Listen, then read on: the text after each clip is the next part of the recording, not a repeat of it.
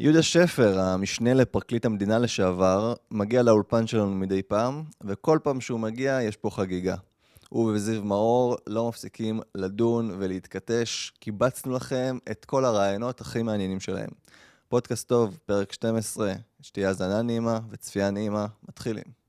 אחד הרכיבים ברפורמה הכל כך נחוצה במערכת המשפט שלנו הוא אינדוס מחדש של מוסד היועץ המשפטי לממשלה והיועצים המשפטיים למשרדי הממשלה. פסק דין לא חוקי של אהרן ברק מ-1995 קבע, שוב, בניגוד לחוק, שהממשלה כפופה לגחמותיהם של היועצים המשפטיים וכעת באים חברי הכנסת והשרים עם אה, קואליציית ה-64 שלהם לשנות את הדבר הזה. מעכשיו, כך דורשת אה, עוצמה יהודית בהסכמים הקואליציוניים, יועץ משפטי של משרד ממשלתי יהיה משרת אמון של השר, ייצג אותו ואת המדיניות שהוא רוצה לקדם, ולא את הגילדה הפקידותית-שיפוטית כפי שהמצב הוא כיום. כדי לנתח את המדיניות הזאת ואת הצעת החוק הזו, אנחנו אומרים שלום לעורך הדין יהודה שפר, המשנה, ליועץ, המשנה לפרקליט המדינה לשעבר. שלום.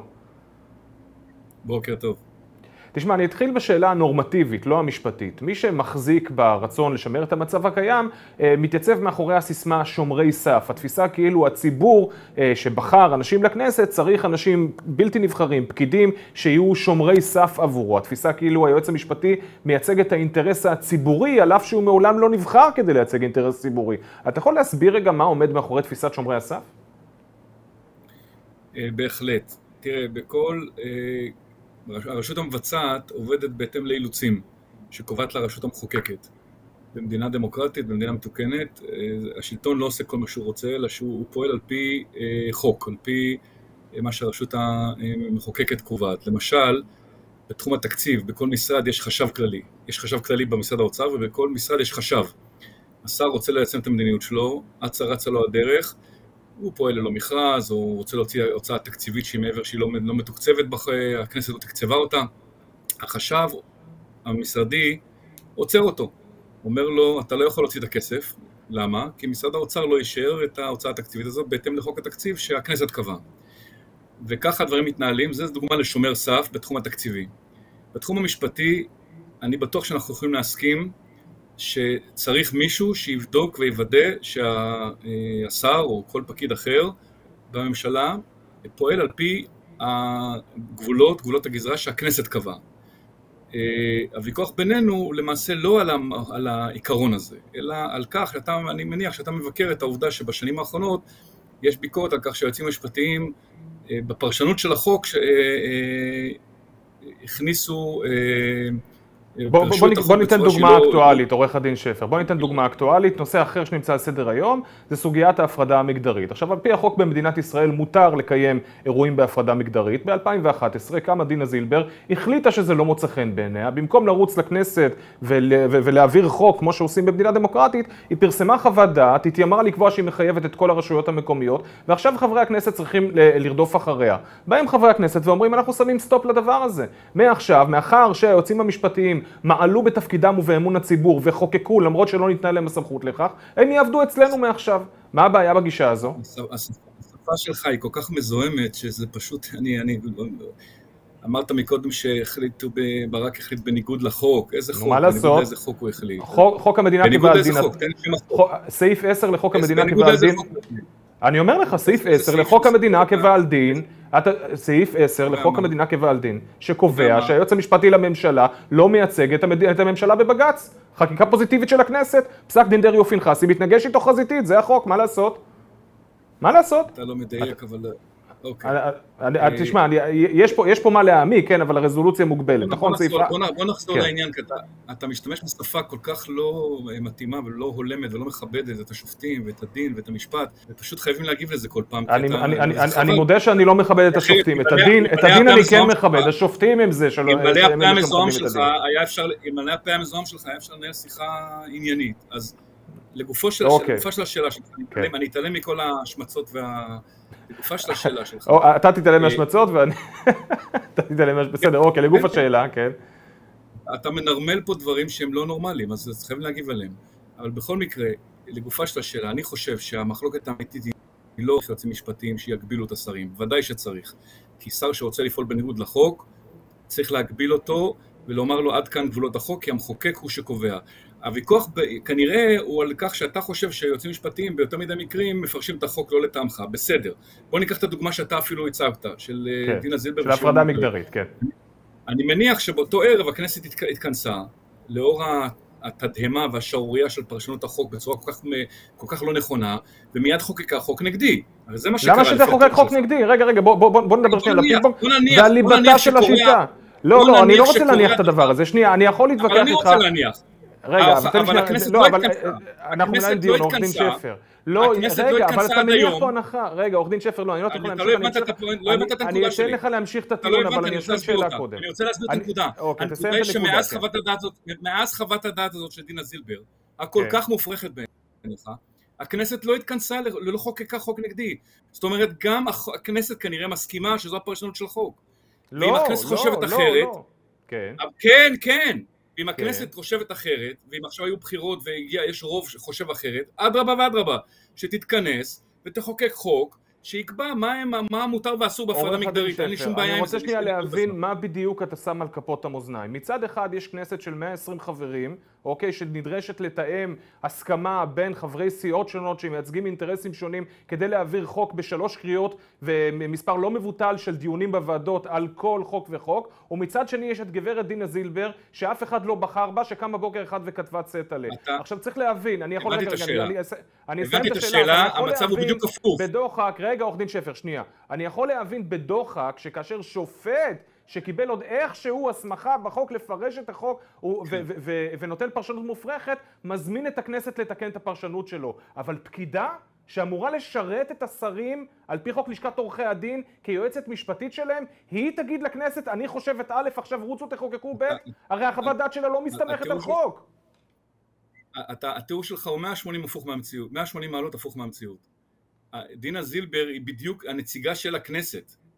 היא זאת שמוודא, דינה זילבר וכל היועצים המשפטיים כמוה, הם שואבים את כוחם מהכנסת, הם מוודאים שהשר יפעל על פי החוק של הכנסת. כי מה לעשות, שרים ופקידים לפעמים רוצים, במיוחד הביצועיסטים שבהם, אני זוכר עוד את התקופה של, הייתי במחלקת הבג"צים ואריאל שרון הביצועיסט, ה... אני אומר בחיוב, כן? רצה לפעול, הגיעה עלייה גדולה מרוסיה ורצה לפעול בכל דרך שהיא, לא עניין אותו בדיוק כן, אם זה אוקיי. בהתאם לחוק הזה או לחוק ההוא. התפקיד של היועץ המשפטי הוא לא לבלום את, ה, את השר, התפקיד שלו הוא לוודא שהשר פועל ליישם את המדיניות של השר, אבל בהתאם לחוק שקבעה הכנסת. ולכן ביום יום, בעשרות, מאות ואלפי החלטות, היועצים המשפטיים מוודאים שהשרים יפעלו על פי חוקי הכנסת. מדי פעם יש משהו זה... קונטרוברסלי, משהו, קודם, קודם משהו שנוי במחלוקת, כמו הפרדה מגדרית, ואתה בוחר למקד את זה בזה, אבל היועצים המשפטיים הם חייבים להיות עצמאים, כי, וכאן הנושא של הדיון שלנו, הם, הם חייבים להיות עצמאים כדי לוודא שהשרים יפעלו על פי חוק הכנסת, כי הכנסת היא הריבון, לא הממשלה, לא השרים. לא, העם הוא הריבון, לא הכנסת. אבל אני רוצה, אני רוצה לחדד שאלה רגע. אתה שאלת אותי קודם כשאמרתי שהיועץ המשפטי לממשלה איננו הפרשן המוסמך של החוק, ושפסק הדין בעניין דרעי ופנחסי הוא לא חוקי, ועל איזה חוק אני מסתכם והפניתי אותך לסעיף מדויק. בוא תראה לי, עזוב סעיף מדויק, חוק שעליו מסתמכת הגברת דינה זילבר בחוות הדעת שלה בעניין הפרדה מגדרית. אתה אומר היועץ המשפטי עובד אצל הכנסת ושומר שהרשות המבצעת תעבוד בתוך הגבולות שהתוותה הרשות המחוקקת. על איזה חוק היא מסתמכת בהפרדה מגדרית? עניתי, אני לא רוצה, אנחנו לא יכולים בדקה וחצי לדון בחוות דעת ארוכה ומלומדת שגם לא קראתי אותה לקראת הדיון היום כי לא ידעתי שתעלה את זה אבל אני כן יודע שמאז שניתנה חוות הדעת הכנסת לא חוקקה הפוך. עכשיו אני רוצה, אני רוצה ללכת לקדם את הדיון וללכת כן. אפילו לקראתך. אוקיי. אני, אני מבין שיש, אני, אני, אני חושב שיש פה שתי טענות לגיטימיות. אחת, שיועצים משפטיים צריכים להיות, אה, הרי חוק אפשר לפרש תמיד במתחם מסוים וזו טענה נכונה שיועץ משפטי צריך לפרש את החוק בצורה שמאפשרת, להיות, לבוא בגישה מאפשרת, לבוא בגישה שככל האפשר לעזור לשר במסגרת גבולות החוק לקדם את מדיניותו. מצד שני, אני מקווה שאתה מסכים איתי שברוב המקרים, והם לא שונים במחלוקת, צריך לוודא שהשרים והמנכ"לים פועלים על פי אה, ההוראות של החוק. אז לכן, השאלה אם יש מקום לרפורמה בעניין של, בעניין של היועצים המשפטיים, ואני חושב שאפשר לחשוב על דברים, אפשר לחשוב על, על קדנציות. כדי שתהיה תחלופה יותר מהירה. אה, אבל לא, יש פה, יש פה אלמנט אחר, יהודה שפר. בוא, לו יינתן... רגע, רגע, שנייה, לא, אני רוצה להגיד עוד משהו. רגע, אבל בוא, יהודה שפר, זה רעיון. זה רעיון. כן, אוקיי. תן להשלים את הרעיון. אפשר mm-hmm. לחשוב על ועדות איתור, אפשר לחשוב על ועדות איתור, שהן אה, מודל יותר מרוכך, של מכרזים שמאפשרים הרבה יותר השפעה, כמו למשל שיש ועדת איתור ליועץ משפטי לממשלה, תמיד ראש הממשלה הוא בעצם מחליט, הוא בעצם משפיע מאוד על מי יהיה יועץ משפטי לממשלה. כן, אחרי ששופטים תחמו את מרחב הבחירה שלו לשלושה אנשים, כן. כנראה שאפשר לתת לשרים, לא, זה לא חייב להיות הדרך היחידה שפועלים בוועדות איתור. אפשר להנחות ועדות איתור ולהציע מועמדים נוספים. זה היועץ המשפטי לממשלה. אפשר גם לבטל את מוסד ועדות האיתור לחלוטין, שמכפיף את נבחרי הציבור לגחמות של פקידים. אבל אני רוצה לשאול אותך שוב את השאלה הבאה שנוגעת לדבר הזה. לו יצויר, לו יצויר, כן, כן, אלה הביטויים. יהודה שפר, אתה בעיתונות ובעיתונות מעבירים ביקורת. לא מוסיף כלום לוויכוח, בוא נדבר בצורה... מי מציג לך את הדילמה? תן לי רק להעביר את כן, הנקודה. הכל בלתי חוקי, הכל שערורייתי, כן, הכל לא זדוני, הכל אה, נורא. לו יצויר שפסק הדין כן. הבלתי חוקי בעניין דרעי ופנחסי היה אה, מתקבל, וחוות דעתם של היועצים המשפטיים לפתע... תן לי לסיים את הנקודה. לא, לא, עורך הדין שפר, אי אפשר בלי הדדיות. אי אפשר בלי הדדיות, אתה לא תקטע אותי כל פעם שאתה אומר שאתה רוצה לסיים רעיון, ואני לא אוכל לסיים את הרעיון. אני אשאל אותך שאלה, היא לא מורכבת, אני אסיים ותשאיר. ביטויים לא נורמליים. בסדר, ביטויים לא נורמליים אני לא אנרמל. הביטויים שלי הם נורמליים לחלוטין, תתמודד עם זה שעיתונאים מעבירים לא, ביקורת על המערכת שאתה מחויב אליה. פסק דין של בית משפט עליון הוא בהגדרה, אין דבר כזה שהוא לא חוקי. באמת? מה אתה אומר על פסק הדין דרד סקוט? מה אתה אומר על פסק הדין שהביא לרציחתה של טלי חתואל? איך אתה מעז לומר דבר כזה? המחיר דמים שאזרחי לא ישראל שילמו על פסקי דין לא חוקיים מופרכים של בית משפט לא שהתיימר לנהל את המדינה הזאת. תגיד את זה למשפחת חתואל. אהרן ברק אוסר על הצבא להרוס בית, יום אחר כך יוצאים ממנו מחבלים ורוצחים אישה והבנות שלה, ואתה אומר לי אין דבר כזה פסק דין לא חוקי? מכוח איזה חוק בדיוק אהרן נכון. ברק אסר על צה"ל להרוס את הבית שממנו ירו אחר כך על טלי חתואל? מה זה צריך להיות? אין דבר כזה פסק דין לא חוקי. בסדר, אוקיי, אני אחזור לשאלה שלי. אין לי מושג על איזה פסק דין אתה מדבר כי לא קראתי אותו. לקראת הדיון היום. אתה לא מכיר את פרשת טלי חתואל? ש... ואני לא מכיר אתה... את הדברים החמורים והנלוזים שאמרת לשופט ברק. אני כן יודע שמאז פסק הדין הזה לא ראיתי את הכנסת מתכנסת ומחוקקת איזשהו חוק ש... שקובע אחרת. כן, בגלל שהחוק המקורי, שבית המשפט הפר אותו. תפסיק להטעות את המאזינים שלך. תפסיק להטעות אוקיי. את הצופים שלך. לא יצויר, לא יצויר שפסק הדין בעניין דרעי ופנחסי, כפי שבאמת עשה, מכפיף את היועצים המשפטיים לממשלה, והם היו פועלים במסגרת החוק ועל פי האמון שהציבור כביכול נתן בהם, היינו במקום אחד. אבל היועצים המשפטיים שוב ושוב ושוב מעלו באמון הציבור וכפו על ממשלות ישראל מדיניות שהציבור מואס בה, בשם האפשרות, ההיתכנות שבית המשפט ידחה את אותה מדיניות. זאת המציאות וכך רבים מאזרחי ישראל, לפחות אלה ששלחו את אותם 64 מנדטים לכנסת לפני שלושה שבועות, כך הם רואים את הדברים. עכשיו בנסיבות הללו האם לא הגיע למצב לחזור, אה, אה, לחזור למצב שאותו החוק מתווה שעל פיו כל אדם בוחר לעצמו את עורך דינו ויכול לפטר אותו כראות עיניו ולדאוג, ולהגיד שבדיוק כמו שהמצב הזה מאפיין את, כל, אה, את, את אחד האזרח, כך גם נבחרי הציבור. תשובה, כן. תשובה, התפיסה שאתה מביע כאילו אה, מי שצריך פה הגנה וייעוץ משפטי זה השר, היא תפיסה לא דמוקרטית. השר כפוף לכנסת, הוא כפוף לחוק. ומי ש... החוק, הוא כפוף לחוק התקציב, ואז החשב, החשב המשרדי דואג שהוא יפעל רק בהתאם לתקציב, והוא כפוף אה, לדיני המכרזים שקבעה הכנסת, ולכן אה, יש אנשים מנציבות שירות המדינה שמגבילים אותו, והוא כפוף לחוק, ולכן יש משפטי שמגביל אותו. התפיסה המעוותת הזאת, כאילו שלפי ההגיון שלך, השר צריך לקחת גם חשב משרדי פרטי, ואיש אה, כוח אדם פרטי, ויועץ משפטי פרטי, ולנהל את המשרד כאילו זה בסטה פרטית שלו. לא, המשרד הזה שייך לציבור, הוא לא שייך לשר.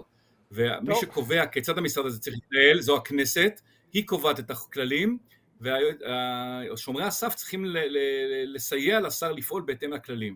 ושאלה הראשונה שאני רוצה לשאול אתכם, יש התנגשות מתמדת בחברה הישראלית ובציבוריות הישראלית בין מערכות המשפט לבין המערכת הפוליטית. מזה יש צעקות שהפוליטיקה שולטת, שולטת במשפט, וההפך, או אלה רוצים כך, וההפך.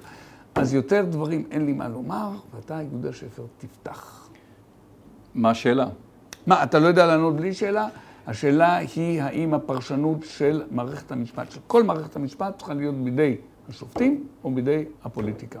התשובה לזה היא מה השאלה. כלומר, זו באמת שאלה, זה, זה, זה, זה כל כך, זה, אבוי לנו שהגענו למצב שצריך לשאול את השאלה הזאת. בכל שיטת רוצה, משטר... סלחי, יהודה, שיטת... יהודה, סלח לי שאני אפסיק אותך. מהתרבות שאני בא ממנה, לאמור התרבות היהודית, אין שאלה שלא שואלים. אוקיי.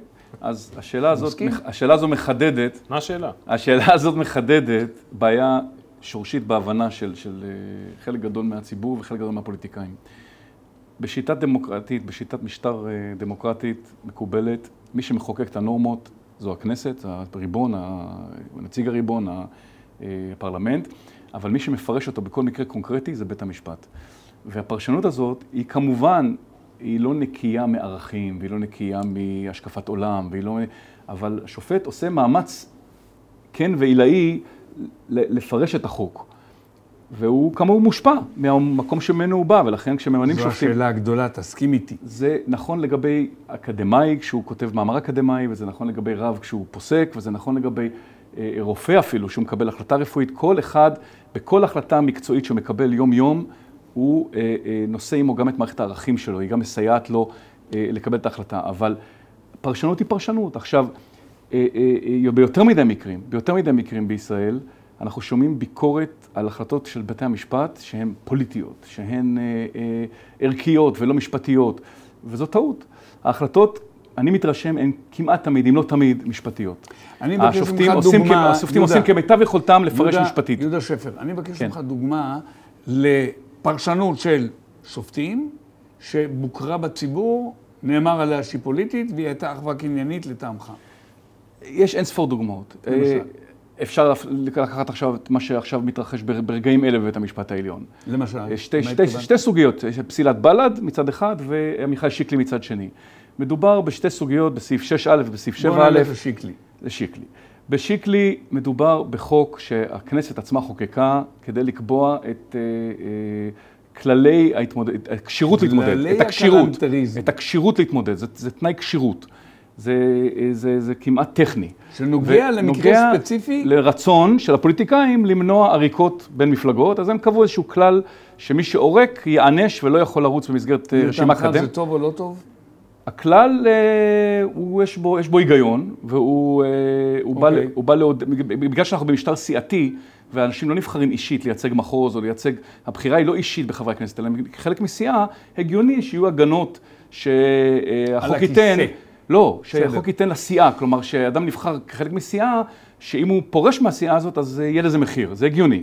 עכשיו השאלה היא, האם הוא פרש במועד אה, סביר, אחרי מועד אה, סמוך או לא סמוך, זאת שאלה משפטית, אין בחוק מספר ימים ולכן צריך לפרש. וצריך לצאת, לצקת תוכן. וכאשר אתה בא לפרש, אתה מפרש רק, רגע. עכשיו, בעודנו מדברים, בעודנו מדברים, בעודנו מדברים. כשאתה בא לפרש, אתה מפרש על פי המערכת הפנימית שלך. לא, לא, לא, אתה מפרש על פי החוק ותכליתו, אתה גם מושפע כמובן מהחישוב. עכשיו בואו בוא נראה את הסיטואציה.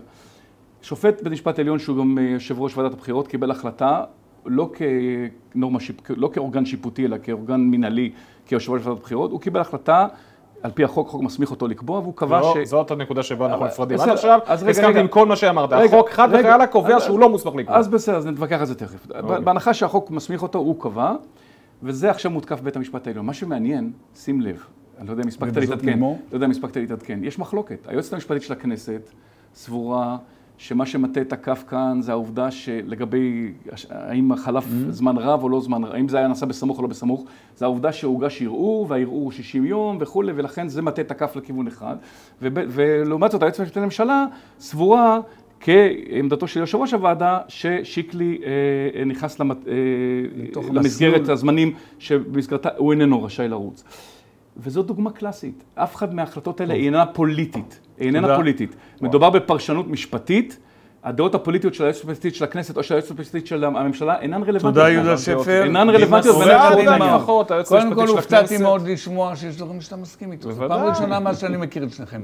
ועכשיו בוא נתחיל עם מה אתה לא מסכים. אז בוא נתחיל קודם כל. ונראה מה בית המשפט העליון יחליט, אנחנו לא יודעים. באמירה עקרונית, לפני שנכנס לסוגיית שיקלי. ממש לא, ממש לא, אתה לא יכול לנחש. לגבי סוגיית הפרשנות, כן? אין מחלוקת ביני לבין יהודה שתפקידו של בית המשפט הוא לפרש חוקים. עכשיו, השאלה היא, איפה פירוש מפסיק להיות פירוש? אם בית המשפט יתווכח פרשנית אם עגבנייה או בננה הם פרי או ירק, אז אנחנו בגדר הפירוש, אבל אם יבוא שופט ויגיד שעגבנייה היא אך בראש, אז אנחנו נגיד הוא הפסיק לפרש והתחיל להמציא את המציאות. ואצלנו יש יותר מדי פעמים שבהם תן דוגמה. יש, לדוגמה, סתם, לדוגמה, בוא ניקח את דוגמת שיקלי, בסדר? כן. אז יש את השאלה עצמה אם הוא פורש לא פורש, אבל עוד לפני השאלה אם הוא פורש או לא פורש, השאלה היא מי מחליט. וכאן החוק נתן תשובה פוזיטיבית. ועדת הכנסת, עם אפשרות ערעור לפני לא בית המשפט המחוזי. ועדת הכנסת. ועדת הכנסת, עם אפשרות ערעור לפני כן. בית המשפט המחוזי.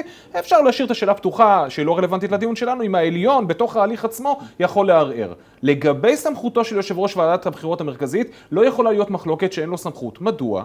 משום שכאשר יצחק עמית ביצע את הפעולה הלא חוקית והכריע בסוגיה הזאת, אז הוא הסתמך על סעיף בחוק הבחירות לכנסת. 6א.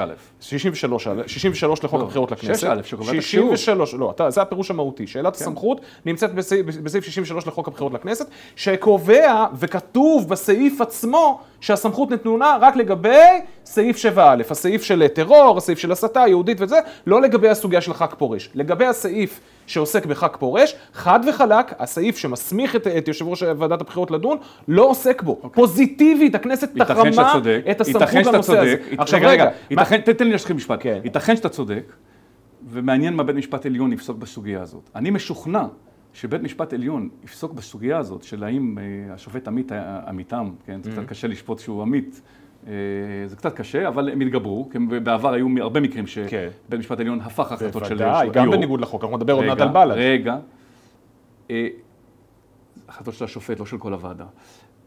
אבל מה שבית משפט עליון יחליט, אני משוכנע יהיה פרשנות של חוק ולא מתוך עמדה פוליטית. זה שהוא ידמק את זה, לא, לא, לא. אז לא, במובן הכי פנימי, אני משוכנע, אז אני אגיד לך במה אני משוכנע, שבלי ספק, כי הנושא של שיקלי הוא לא, לא, לא כן, בוודאי שכן, בוודאי כי בית המשפט ויצחק עמית שמזוהה כחלק ממפלגת השופטים, הוא... מפלגת השופטים? מפלגת השופטים, כן. מה זה מפלגת השופטים? מה זה פעם ראשונה שאתה שומע את הביטוי הזה? מה זה מפלגת השופטים? מפלגת השופטים זה בערך כמו להגיד שעגבניה זה אח בראש. מפלגת השופטים זה כוח פוליטי בעל עוצמה שלטונית בלתי מבוטלת במדינת ישראל, שבניגוד לשאר המפלגות הרשומות, הוא לא מתמודד בצורה דמוקרטית ואף על פי כן. לפני רגע הסכמת שצריך איזונים ובלמים. נכון, ואין שום איזון ולא שום. ברגע שהם מנסים לבלום... אני מבקש לך לסיים את דבריך, mm. הערה קטנה אחת, אני רוצה תשובה לה. באומרך מפלגת השופטים, מצד אחד הביטוי מתרוצץ ואנחנו מכירים כן. אותו, מצד שני, אתה קודם אמרת, שופטים ברמה העליונה נקראים להיות פרשנים של החוק. כן. מה אתה רוצה שיהיה אחרת? למה אתה מכנה אותה מפלגת אלא אם כן אתה תגיד שהם פוליטיקאים. כי הם מפרשים נגד עמדתו. תן לו, אז אני אגיד ככה, אני רוצה שהם יפרשו לפי החוק, ואני בתור עורך דין שנמצא בשוחות בבית משפט שלום, התיקים שאני מטפל בהם זה לא התיקים הכי חשובים במדינה, אני יודע שברגע שנכנס לאולם של שופט, החוק מפסיק להתקיים, כל מה שקיים זה מה שיוצא מהפופיק של השופט. החוק לא קיים, ואני שואל את עצמי, ברמה הכי רצינית, מה גורם לזה שבמדינות מתוקנות אחרות, שופטים בערכאות הנמוכות מחליטים בהתאם לחוק ואצלנו לא. והתשובה היא פשוטה, אלעזר, כן. פוליטיזציה של מינוי השופטים. אם שופט יודע שכשהוא בא לבקש קידום פוליטיקאי שחוקק את החוק אה, החליט אם לקדם אותו או לא, לפי השאלה אם הוא קיים את החוק, אז שופטים יתחילו לקיים את החוק. זיו מאור, אתה זוכר את הרעיון של חבר הכנסת כלפון? תן תשובה, תן להשיב. אתה זוכר? בוודאי. אתה זוכר שניסית לעצור אותו והוא לא עצר? אתה למדת ממנו. כן. אני רק רוצה... תשובה, אה, תן לנו. אתה רוצה, בבקשה. האמירה שהשופטים הם פוליטיים היא עוול נוראי. קודם כל, ברמה העובדתית, מי שמינה את רוב, מאות, רוב, רוב, 70-80 אחוז מהשופטים במדינת ישראל, ב-10-15 שנים האחרונות הם, שופטי, הם שרי משפטים ימניים. אף שופט לא מונה על ידי שר משפטים. אנחנו יודעים כולנו איך ועדה למינוי שופטים מובלת על ידי שר איך, משפטים. איך, תרחיב, איך, לא. משפט קצר, אנחנו בסוף. זו ועדה, זו ועדה שמיוצגים בה שלושת הרשויות, והגורם שמנתב אותה, מכנס אותה ומוביל בה לטוב ולרע, וראינו גם את הרע. זה שר המשפטים. שר המשפטים. אז תחת יובל נאמן, יובל נאמן, יובל נאמן היה יושב ראש ועדה שמינתה מאות שופטים. יהודה שקד. ושקד הייתה יושב ראש ועדה שמינתה מאות שופטים. לכן... אפילו ברמה העובדתית הפשוטה, להגיד שהשופטים הם... לשופטים יש זכות וטו בוועדה הזאת, המדינה היחידה אה, בעולם, רק אנחנו והודו, שבה לשופטים יש זכות וטו על מינוי יורשיהם, על מה אתה מדבר? שר המשפטים מוביל את הוועדה. מה שאתה קורא לו הווטו, כן. זה תיקון שהכניס גדעון סער כדי... וזה רק על העליון, אני לא מדבר על זה. רק על לא העליון שבעה מתוך תשעה. לא, אני לא מדבר על זה. פרט לכך אין להם שום וטו. בוודאי שיש להם. לא, ממש לא. תגיד, אתה מעלה בדעת. אפשר ברוב, אפשר ברוב. אז בוא נעשה את זה הכי פשוט ועשו את זה גם. שלושה שופטים, שני נציגי לשכת עורכי הדין, ביחד זה חמישה, זה רוב של הוועדה, נכון? שאתה סופר את שני נציגי לשכת עורכי הדין יחד עם השופטים. אחרי פרשת שקד כן. ויושב ראש הלשכה, זה עוול אה, עובדתי ומוסרי כלפי אותם שופטים. ובזאת סיימנו את הפרקון הזה. תודה רבה זיו, תודה רבה. והשאלה האחרונה, יהודה, זיו, שאלה אחרונה, אתחיל איתך, אסיים עם יהודה. נדמה לי שגם אתה... לא נכון, נתחיל איתך בשידור הזה. התחלתי איתך קודם, אתה היית הראשון קודם, וחוץ מזה, בינינו מה זה משנה? אלא אם כן תגיד לי שזה לא, משנה, לא, אני מיד עובר אליך. אתה יודע מה, אני מפרגן לו. טוב הלב, כשאני נתקל בטוב לב ליד השולחן הזה, תמיד אני יודע שזה מסוכן. שאלה אליך, האם אתה תומך בפוליטיזציה המלאה, כלומר ששופטים ימונו בידי הכנסת. חד וחלק, מה זה בידי הכנסת? ואתה לפני רגע דיברת על פוליטיזציה, נכון? פוליטיזציה לפני כאילו- רגע סופרלטיב ביקרת את הפוליטיזציה. לא! אם זה יהיה בכנסת זה לא יהיה פוליטי, לא, אלא אני- איך? אני לא ביקרתי את הפוליטיזציה, הפוליטיזציה זה דבר טוב, אני אומר את זה למה? אתה אמרת כסופרלטיב. שהשופטים הם פוליטיזציה של לא, לא, המשפט. אמרתי זה מה שהפתרון. לא נכון, אמרתי שהפתרון לזה ששופטים לא פוסקים על פי חוק, זה פוליטיזציה של שיטת מינוי השופטים. הפוליטיזציה היא פתרון, היא לא בעיה. פוליטיזציה זה מה שקורה מתחת למכסה המנוע של הדמוקרטיה. בסדר, שלוש עכשיו, נקודות. עכשיו רק תגיד לי, בתשובה. עכשיו תגיד לי רק איך תהיה הבחירה הזו. שר המשפטים. מציע מועמד והכנסת מאשרת אותו אחרי, מינוי, אה, אחרי שימוע פומבי. בערכאות הנמוכות שר המשפטים מציע מועמד ופורום שמורכב מחברי כנסת ונציגים של הרשויות המקומיות מאשרים את המועמדים לשופטי שלום אחרי שימוע פומבי. ככה ממנים שופטים בכל הדמוקרטיות של ממש ישראל לא, והודו. ממש לא ככה מעניינים שופטים. תגובה וסיום. זאת הצעה מחרידה שתביא להרס של אה, הדמוקרטיה ושל אבל הוא אומר. לך דבר אחד אני- נכון, בכל הדמוקרטיות זה ממש. לא נכון, לא אין לי נכון? זמן להיכנס לזה, זה פשוט לא נכון. תרחיב בכל זאת. לא, לא, לא. משהו? אה, אני רוצה להסביר למה זה יהרוס את כן. מערכת המשפט. טוב, בבקשה.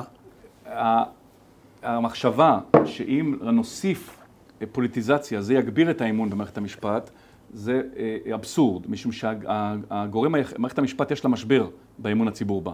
הגורם היחיד שמאמינים בו עוד פחות זה הגורם, זה, זה הפוליט...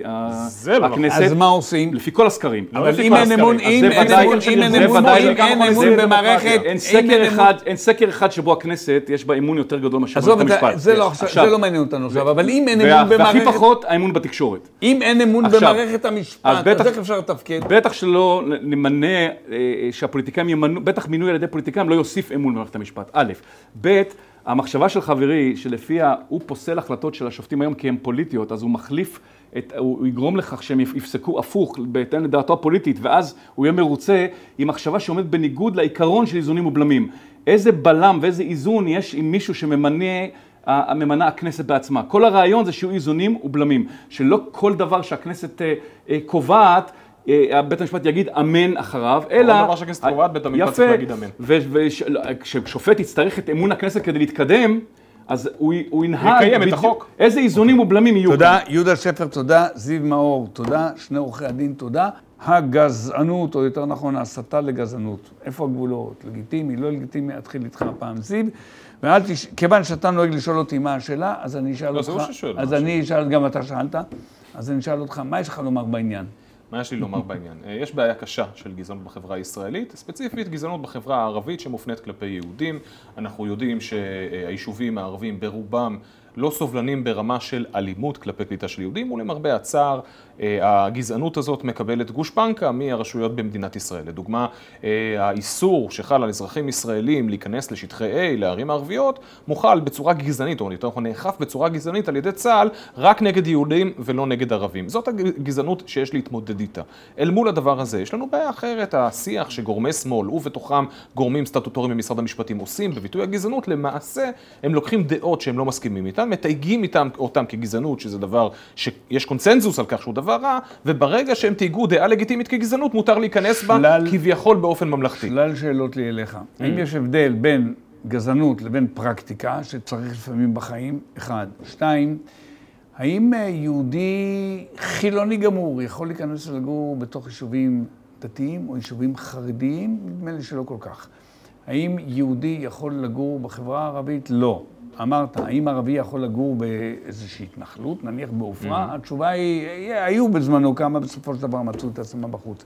ואחרון אחרון חביב, אתה מוכן להגדיר לי מהי גזענות? בוודאי. אז נתחיל. נתחיל, נתחיל מהסוף. הגזענות היא סיווג של גזע מסוים, מוצא אתני מסוים, כשלילי בהגדרה, וגזירת מסקנות אופרטיביות ופוליטיות כתוצאה מה, מה, מה, מהקטגוריה אגיד הזאת. לך זאת ההגדרה משהו אחר. זו לא, זו הגדרה שלך. כן. אגדיר לך מהי גזענות. גזענות היא אותה חשיבה ותפיסה.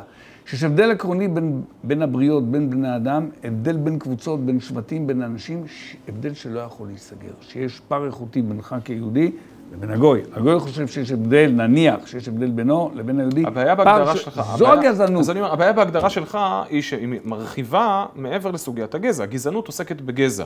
יש מיננות, נכון, סקסיזם. יש פערים גיל- גז... יש גילנות. גזעניים שאי אפשר... נכון, אז יש לסגור גילנות. יש לאומנות, לא, אז זה לא גזענות, אלה דברים אחרים זו שאפשר גזענות. לבקר בהם זו ולדון. ההגדרה. אני אגיד לך מה מה- מה ההבדל בין גזענות לבין מיננות, לבין גילנות, לבין לאומנות, מה מה ההבדל, לא, אז בוודאי. שכן, אתה הרחבת את הגדרת הגזענות לדברים אחרים, אמרת בין קבוצות. ואני אמרתי בין גזעים ומוצאים בין אתניים. סוגים, אני לא דיברתי על המילה קבוצות, דיברתי על אנשים ודיברתי אם, על... אם ההגדרה שלך מתמקדת בסוגיה האתנית, במוצא האתני, אין הבדל. שאי אפשר לסגור פערים, זו גזענות אז אי אפשר. לסגור פערים, אה, אלעזר, אי אפשר לסגור פערים בין מה למה. אינטלקטואלית, חברתית, בין מי תרבותית, למי? זה. המאפיין. בין? כושי, אני משתמש במילה אוקיי. כושי כי זו המילה התנ"כית, לבין אדם לבן למשל. אוקיי. בין ספרדי. לבין אשכנזי. זו גזענות? זה מורכב יותר. למה זה מורכב משום יותר? שספרדי ואשכנזי זה לא קשור לגזע, זה קשור ל... לא, ל- זה ל- גזע מזרחי וזה גזע לבן. מה, אנחנו... אז אם אתה מדבר, שוב, אם אתה מדבר על המאפיין האתני בתוך הזהות המורכבת של ספרדי ואשכנזי, כן. אז אתה צודק, זה גזענות. אוקיי, אבל יש לנו בוא יותר. מזה. עכשיו שים לב, כאשר אני אומר. כאשר אני? מסייג, אז אני רוצה להגיב, עשינו קצת סלט משפטי. יש סוגיה של שוויון, שהיא אה, עקרון השוויון שאיננו מעוגן בישראל. אין חוק יסוד שמעגן את עקרון השוויון. הייתה התנגדות נוראית מצד החגים, חוגים החרדיים, מצד אה, חוגים אחרים, ולצערי אין לנו את זה, וזה, רוב הדוגמאות שאתה הבאת, וגם הדוגמה שאתה הבאת על, אה, על כניסה לאזורי A, זה בעיות של הכלה לא שוויונית של החוק, וההכלות האלה הן פסולות.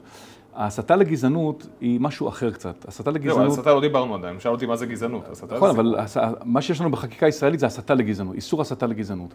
איסור שנכנס בעקבות תופעת הכהניזם, נכנס לחוק העונשין, והוא עולה בקנה אחד עם, עם ה... בכלל עם הרעיון של הקמת מדינת ישראל, אחרי השואה וכולי, של לוחמה בכל צורות הגזענות, אמנות שישראל חתומה עליהן, והעיקרון הזה שאנחנו נלחמים בגזענות. וכאן אני בהחלט מסכים עם חברי זיו מאור, עורך דין זיו מאור, שיש הרבה הסתה לגזענות מהצד הערבי. שעל רקע בוודאי לאומי ושנאת יהודים וכולי. ובמערכת החינוך שלהם. ו- ו- ו- ולא מטפלים בהסתה הזו כמו שצריך, ולצערי, בגופי שוליים יהודיים גם נתקלנו בעבר בהסתה לגזענות. אה, הרב כהנא, אה, אה, חלק מהאנשים שהלכו אחריו, הורשעו גם בעבירה הזאת. ו, ויש פה מתח, יש פה מתח. המתח הזה גם מוצא את ביטוי בחוק העונשין, בצורה מאוד מעניינת. כי אם אתה מפרסם כתב קודש דתי, אתה פטור מאחריות פלילית. זאת אומרת, החוקק כבר אמר שכתבי הקודש שלנו, בתוכם עמלק, תמחה את זכר עמלק, זה אה, גזעני. אה, כל מיני דברים כאלה, אה, אה, אה, זאת אומרת, יש אה, אה, אה, שנאה או קריאה לאלימות נגד מי שאיננו יהודי, אה, אה, יכולה להתפרש בעיניים המודרניות שלנו, בשפה שלנו היום כהסתה לגזענות, ולא רצו כמובן להעמיד לדין, מי שאדם שמתפלל אה, אה, אה, לדין. אז יש פה מתח מובנה, מה שחשוב, אני חושב שמה שחשוב בסופו של דבר, זה שיש את העבירה הזאת של הסתה לגזענות, שהיא מתייחסת רק למצבים שבהם הקריאה יכולה להביא לאלימות, וצריך לאכוף את זה. לא, יש הסתה לגזענות ולאלימות וטרור, וכל לא, הנושא לא, של הוודאות הקרובה. כן, ודאות קרובה. לפ- זה רק באלימות וטרור, לא בגזענות. כן, כן, כן. ולהלן תגובתך, ואמרת שתמיד יש לך מה להגיד. תודה על הדיוק, אבל ודאות קרובה לפגיעה, אה, ב- לפגיעה אה, גזענית, לפגיעה ב- באותו אדם שאתה מסית נגדו, ואני חושב שיש תת אכיפה, גם נגד הצד הערבי וגם נגד הצד היהודי. המדינה שוחרת אה, שלום, שוחרת שוויון, שוחרת צדק. תודה, יהודה. צריכה לאכוף השול- נגד השוליים הקיצוניים. האם פירושו של דבר שאפשר לסגור את התוכנית הזאת, שיש הסכמה מלאה ביניכם? יש- לא, אני לא בטוח שיש הסכמה. מה. יש נקודות? יש נקודות מחלוקת, שתי נקודות. אתה בעד עקרון השוויון, לחוקק אותו בחוק יסוד? לא, אבל לפני- שניגש לשאלה של הגזענות, רק צריך לייצר הבחנה שיהודה, אולי צריך לחדד אותה טיפה. יש שני סעיפים שעוסקים בהסתה בחוק העונשין, הסתה לאלימות וטרור. כדי להרשיע או להאשים מישהו בסעיף הזה, צריך ודאות קרובה שהסתה תוביל למעשה. לדוגמה, אם אני מחר אה, אה, מסית שצריך אה, לשרוף את כל בעלי האאודי בישראל, הסיכוי שמישהו באמת יעשה את הדבר הזה הוא אפס, ולכן לא עברתי שום עבירה.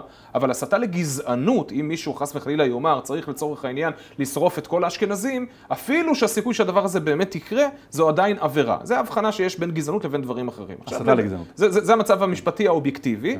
ודעתי על המצב המשפטי האובייקטיבי הזה הוא שצריך לבטל את שני סעיפי ההסתה. לעניות דעתי, לבטל לגמרי? לבטל אותם. לא כי כל אני אחד אוהב יכול הסתה. לדבר מה שהוא רוצה והכל כן, יהיה בסדר? כן, גם כן, כן. הסתה? צריך, צריך להגיד, קודם כל לא כי אני אוהב הסתה, ובטח לא כי אני אוהב גזענות, אני לא אוהב אלא? את שני הדברים הללו. אלא? מה שאני לא אוהב, זה חוקים שנותנים לרשויות השלטון יותר מדי כוח להשפיע על החירות של האזרח. אנחנו ראינו שבמסגרת סעיפי ההסתה, הפרקליטות תודה. עשתה פעולות פסולות. לדוגמה, רדיפת אה, גרפיטי של תג מחיר, העבירות שצריכות היו להיות מואשמות לכל היותר בהיזק לרכוש, גררו אכיפה נמרצת מדי. מקרקעין, זה העבירות- השחתת זה העבירות אז אני אומר, אז גם בהן. הסתה לגזענות. אני רוצה לסיים את הפרקון העבירות- הזה. זה- אלה העבירות שהואשמו במנשי תג מחיר, למעט כאשר היו ראיות למעשים לא עלינו חמורים הרבה יותר, שמעשי טרור של היו- ממש. יהודה, אתה מסכים עם המשפט הפנטסטי? לזרוק אבנים על, אה, על מכוניות נוסעות. זה לא הסתה, זה תקיפה. טרור, אין מחלוקת, עורך דין שפר, עורך דין שפר. בין אם עושה את זה יהודי ובין אם עושה את זה ערבי. עורך הדין שפר, אתה מסכים עם המשפט הפנטסטי שזיו, זה אתה השמיע לעולם, אני נגד הכוח הגדול שיש לשלטון, אני רוצה לצמצם אותו? משפט? זאת דעה לגיטימית. שאתה נגדו? אני... לא, אני חושב, אני, אני חושב שהמחוקק צריך לחוקק, וה, והפרקליטות ובתי המשפט צריכים ל, ל, ל, לאכוף את החוק ולתת פסיקות במקרים קונקרטיים. אם הכנסת רואה אם הריבון רואה שהאכיפה היא אה, בכיוון לא נכון, או שצריך לחדד מה, הכנסת יכולה לתקן, היא יכולה להוסיף תנאים לחקיקה, לצמצם, היא יכולה להפחית תנאים, יש, צריך להיות שקלא וטריא, איזונים ובלמים. Okay. זה, אוקיי. זאת הדרך להתקדם לנקודת האיזון הנכונה בסוגיות הרגישות האלה. ממש זמן קצר לפני שאנחנו מקליטים את הרעיון הזה, הוציא בית המשפט העליון צו על תנאי, המורה למדינה לנמק מדוע לא אה, אה, תעצור את מינויו של בני מזוז לתפקיד יושב ראש הוועדה המייעצת למינויים בכירים. לי יש ביקורת גם על ההחלטה, גם על העתירה עצמה. איפה זה תופס אותך עורך דין שפר? האם המינוי של מזוז הוא לגיטימי? האם חוות הדעת של גלי בהרב מיארה שכנעה אותך? כן, אני מאוד, אני חושב שאני מתפלא קצת על השאלות של בג"ץ, אה, למרות שכמובן אה, בג"ץ יכול לפסוק אחרת וכולנו נכבד זאת. אני אגיד לך למה. כל הרעיון בוועדה הזאת, שהיא לא ועדה כזאת אה, עם כוחות כאלה גדולים, ולא ועדה שממנה אף אחד, היא בסך הכל ועדה שבודקת טענות על טוהר מידות בחמישה מינויים בכירים. מה שחשוב בוועדה כזאת, שהיא תיהנה מאמון מלא של הציבור ושלא יהיה לה שום זיקה פוליטית. נו, ומני מזוז הוא אדם שנהנה מאמון מלא של הציבור ואין לו זיקה פוליטית? בוודאי, בוודאי, מני מזוז הוא שופט, אז תן לי ל... כן. אני חושב שאתה מדבר שטויות. מני מזוז הוא, אני עבדתי איתו שנים. ראית, אמרת שאני מדבר שטויות, הקפצת את מספר הצפיות של הסרטון הזה בכמה מאות או אלפי צפיות. אתה מגחיך רק את עצמך, אני עבדתי עם מני מזוז עשרות שנים, אין לי מושג מה הדעות הפוליטיות שלו, וכשופט במשפט עליון, הפסיקות שלו הן, הן פסיקות אה, ללא שום אבק פוליטי. אה, ולכן הוא אדם ראוי מכל ראוי לעמוד בראש ועדה כזאת, אבל זאת לא הנקודה החשובה. הנקודה החשובה היא זמן המינוי של הוועדה. אם הוועדה, אם אנחנו מראש אומרים שהוועדה הזאת, היא, היא צריך למנות אותה מחדש ולאייש אותה כל פעם שיש בחירות, ואצלנו זה כל שנה, אז איזה מין ועדה זאת? כל הרעיון בקדנציה של שמונה שנים הוא שאת נושא טוהר המידות, לא את מי ימנו או לא ימנו, זאת, זה, זה ממשלה, ממשלה שהיא נבחרת, היא ממנה. היא ממנה. אבל כן. הוועדה הזאת, כל תפקידה לבדוק שאלות של טוהר מידות. ועדה כזאת צריכה להיות ועדה של ארוכת טווח, ולו אני מני מזוז, הייתי מסרב להצעה הזאת להתמנות רק לכמה חודשים, כי זה בדיוק צובע אותך פוליטית, זה אומר שהממשלה הבאה אולי לא תבחר אני רוצה להבין, אני חייב להבין את העמדה שלך. שופט באופן עקרוני, אפריורית, לא יכול להיות מושחת? שופט בית משפט עליון? מושחת זה דבר שלא יישמע כמוהו לעולם? לא קיים? זאת אומרת, הוא, הוא תמיד יכול להיות מוסמך לבקר את הממשלה בענייני טוהר המידות? קודם כל, מה הקשר בין להיות מושחת לבין לבקר? לא יודע, אם אתה אומר שהממשלה טעונה שכבת הגנה בדמות הוועדה הזאת... לאור הרקורד, לאור הרקורד של כן. שופטי בית המשפט העליון בישראל, השאלה שלך מחוצפת, משום שיש לנו רקורד של שופטים מעולים שבמעולים, שלא דבק בהם ולו רבב. אני בטוח שאברהם אה, עופר ומשפחת חתואל יכולים להעיד על האיכות הנהדרת של השופטים שלנו. אה, גם לישראל קסטנר בטח יהיה משהו לומר על איכות שופטי העליון. זה פשוט שיתוף של ההיסטוריה, יש המון המון... אין לי מושג מה השטויות שאתה ממלמל, אבל הם בטח לא, לא אה, מבססים איזשהו חשד לשחיתות מצד איזשהו שופט עליון. לא יודע על סמך מה אתה מעז במקום מושבך תגיד, זה, זה, זה, זה שאהרון ו... ברק עיכב את, את, את סיום כהונה של סטיב אדלר בתור נשיא בית הדין לעבודה כדי שאשתו לא תמונה לנשיאת בית הדין לעבודה לא. חמש דקות לפני שהוא ממונה לנשיא העליון, זה גם שטויות? זה גם דבר שלא קרה? תיאור העובדות שלך הוא איננו מדויק לפי מיטב ידיעתי, אבל דברים לא לפניי ואני בטח לא... אה, אז אם הדברים לא לפניך, למה אתה אומר שתיאור העובדות לא מדויק? היית מוזמן אז וגם היום להגיש תלונה למשטרה, לפני שיש לך את העוז והחוצפה להגיד שאהרן ברק הוא אדם מושחת. אני חושב שזאת אה, אמירה מרחיקת לכת. טוב, עורך הדין יהודה שפר, אני אגיד לך משהו. אני יושב... להגיד שהוא אדם מושחת זה... זה של נעליך מעל רגליך, כמו שאומרים. אני, לא, אז קודם כל אני לא אשאל את נעליי מעל רגליי, כי כולנו פה נמות מהריח. דבר שני, אני עיתונאי ועוז וחוצפה זה מה שיש לי, אלה כלי העבודה שלי, בניגוד לא, לשופטים בבית לא, המשפט העליון לא, שיש להם גלימה והם עושים מה בראש שלהם. עיתונאי שבא בלי, בלי, עיתונאי שמטיח בנשיא בית המשפט העליון שהוא מושחת בלי בדל ראייה, הוא כלי ריק. אז אני, אני אטיח בכל עובד ציבור שמקבל משכורת מהציבור, מה שאני רוצה. פרשת ליברמן תפסה אותנו באיזשהו מקום לא מוכנים.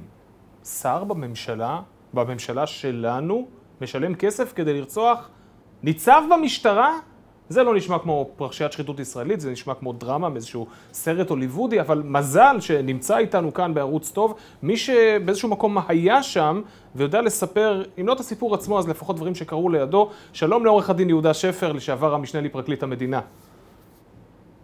שלום לך, לא הייתי שם כדי שלא... לא הייתי עד לאירוע. לא, לא הייתי עד לאירוע, אבל, אבל צריך לומר, אחד האתגרים שהצופה, המאזין, מתמודד איתם כדי לשפוט למי מאמינים, לליברמן, לקמיסה, זה שמדובר בסופו של דבר באירועים שאם יתרחשו, יתרחשו לפני 20 שנה. אבל יש אירועים אחרים שבוודאי התרחשו באותה תקופה, וזה חקירות מאוד מאוד אינטנסיביות נגד ליברמן, חקירות שהסעירו אותו באופן אישי, רבים מתומכיו הפוליטיים. תראה, כמי שהיה מעורב באותן חקירות, אני רוצה לשאול אותך, יהודה שפר, הסיפור של יוסי קמיסה בעניין הזמנת הרצח של אותו ניצב, מסתדר לך עם הדמות, מסתדר לך עם הטיפוס, מסתדר לך עם החשדות האחרים שהיו נגדו? כן, אז אני, הדברים בהחלט מעוררים זיכרונות. לא רק בגלל הדבר המדהים הזה שאדם מזמין רצח, אלא בגלל גם מערכת הקשרים ששר, אה, איש פוליטי, אל שוטר, אה, קמיס היה אז שוטר, והוא בקשרים איתו, ולאחר מכן עושה איתו עסקים באפריקה, וכל הדברים האלה אה, מתחברים לי למסכת הראייתית שהייתי שותף לעיבוד שלה ולדיונים עליה, בתיק, בתיק השחיתות הגדול של ליברמן, שבסופו של דבר אה, ויינשטיין, היועץ המשפטי לממשלה, החליט לסגור את התיק, אבל משה לדור ואני ועוד כמה פרקליטים שהיו מעורבים, סברנו שיש די ראיות וסיכוי אה, אה, סביר להרשעה. אה, אחת הסיבות שויינשטיין סגר את התיק היו, הייתה היעלמות של שני עדים, אה, אה, מותם של שני עדים, ועדה נוספת מקפריסין, אה, דניאלה מרצ'י שהייתה עדה במשרד רואי החשבון שהקים את חברות הקש שהעידה בתחילת הדרך שליברמן היה נהנה בחברות האלה, היה בעל השליטה בחברות. ולאחר מכן, כנראה בעקבות איזה רענון זיכרון שנעשה לה, היא פתאום אה, אמרה שהיא לא זוכרת ולא יודעת ולא רצתה להעיד ו... רגע, אתה מדבר על רעיון זיכרון, אבל אני אתן אותך רגע ואחזור לשני העדים שאמרת שמצאו כן. את מותם, אני, אני, אני, בוא תרענן את זיכרוננו, מצאו את מותם באופן טבעי או מסתורי, מה היה שם? לא, אנחנו לא יודעים ואנחנו לא יכולים להאשים אף אחד, אבל אין ספק שכאשר יש מסכת ראייתית אה, של ראיות נסיבתיות וחלק מהחלקים החסרים בפאזל הם בגלל שעדים מתו זה דבר שאנחנו מכירים אותו מתיקים של ארגוני פשיעה, מתיקים של mm-hmm. מאפיה בחו"ל, ואנחנו לא, לא רגילים לראות אותם בתיקים ישראלים. ולכן העדות הזאת, בהנחה שיש בה משהו, ואין לי שום מושג אם יש בה משהו, אבל בהנחה שבזמן אמת כן הייתה תלונה למשה מזרחי ולאחרים, היא בהחלט דבר שצריך לבדוק אותו, וזאת הנקודה, כי בעוד שכנראה שסיכוי לתיק פלילי לא יהיה כאן בגלל ההתיישנות, למרות שאולי היו פעולות חקירה באמצע, שווה לבדוק. יש אינטרס ציבורי עצום בבירור האמת כאן. רגע, רגע, רגע, אתה אמרת את זה מתחת לשפם כאילו לא אמרת כלום. אתה אומר שיכול להיות שיש מקום לפתוח בחקירה פלילית ממשית ולא תהיה התיישנות משום שהייתה חקירה באמצע. תסביר רגע למה הכוונה. לא, אני... לא, זו ספקולציה. אני... אומרים כולם, 20 שנה חלפו אז יש התיישנות.